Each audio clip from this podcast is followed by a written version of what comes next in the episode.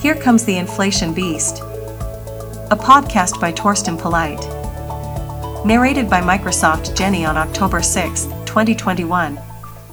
The sharp rise in consumer price inflation, which began around the spring of this year in many currency areas around the world, was a warning shot to many investors.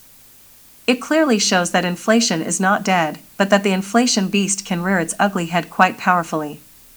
Of course, special factors and, in particular, strongly rising energy prices for, say, oil, natural gas, coal, etc., are driving headline inflation indices higher. However, there is room to expect that the upward drift in inflation will not ease off anytime soon. In an effort to cope with the economic fallout of the politically dictated lockdown crisis in 2020, central banks slashed interest rates to exceptionally low levels and increased the quantity of money significantly. The result is a fairly large monetary overhang, which will help drive prices for goods and services higher, especially in an environment where supply bottlenecks have remained severe and production and logistic chains are still very much out of step. These cost push factors could thus all too easily fuel upward price pressure further. This, in turn, puts the credit based monetary system in dire straits. Because of consumer goods prices continue to rise for all eyes to see, people's inflation expectations will likely go up. In other words, people will expect an inflation rate that is higher than the target inflation rate of the central bank and incorporate such a higher rate into their contracts for leases, loans, wages, etc. This, in turn, will lead to big problems. If the central bank allows a higher than promised inflation rate, an upward inflation spiral could be set in motion. If, however, the central bank takes action and raises interest rates and reduces credit and money supply growth to lower actual inflation and thereby curb inflation expectations, the economy and financial markets will most likely collapse, as the current recovery is no doubt fueled by ultra low interest rates and most generous increases in the supply of credit and money. Credit markets, in particular, would be vulnerable to any appreciable tightening of monetary policy, as borrowers might not be able to roll over their maturing debt and or cannot afford higher borrowing costs. So what are central banks doing? Their representatives, aided and abetted by quite a few mainstream economists, try to make the general public believe that the current inflation is just temporary and caused by special factors, the effects of which will soon disappear policymakers are trying to dispel the notion that high inflation is here to stay. They want to convince market agents that there is no need to distrust central banks' inflation promise and that people do not have to raise their inflation expectations because everything will be just fine.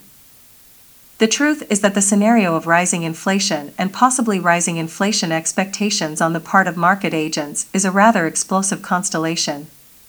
A fairly critical point is when inflation leads to higher goods prices, as blue collar and white collar workers seek compensation for the loss of purchasing power in their current wages.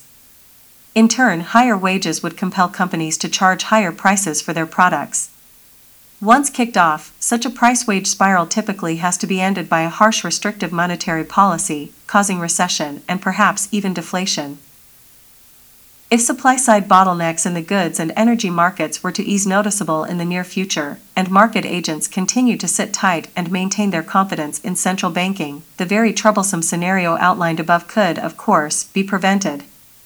However, it should be clear that the current stance of monetary policy making around the world, keeping interest rates at record lows, greatly increasing the money supply, and allowing inflation to rise, even temporarily without changing policy, is a rather dangerous way of running things.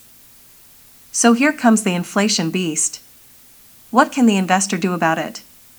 And what role can gold and silver play in the investor portfolio?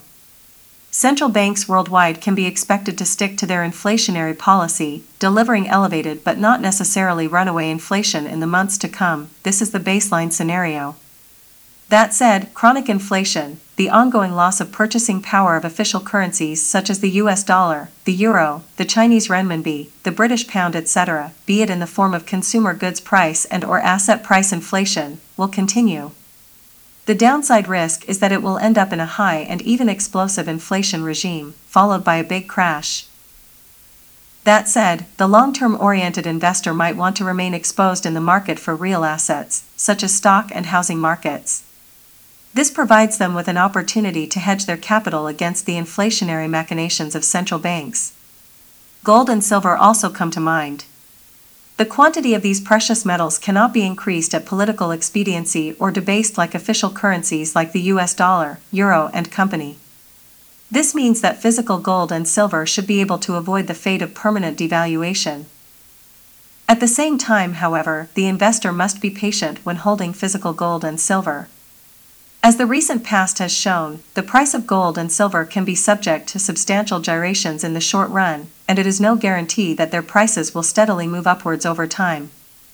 In fact, the numerous market interventions by central banks, which have now become standard practice, may lower investors' safe haven demand for physical gold and silver, potentially causing periods of counterintuitive fluctuations of their market prices.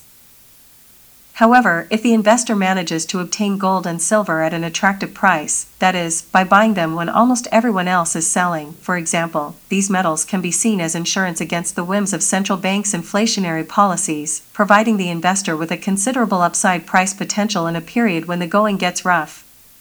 In such times, the holders of gold and silver may have a last line of portfolio protection, or even take the chance to convert high priced precious metals into undervalued assets, thereby increasing their return on capital. Thank you very much for listening. If you enjoyed this podcast, please subscribe to Thorsten Polleit on SoundCloud and Spotify and follow him on Twitter, Facebook, and LinkedIn. His website is www.torstenpolite.com.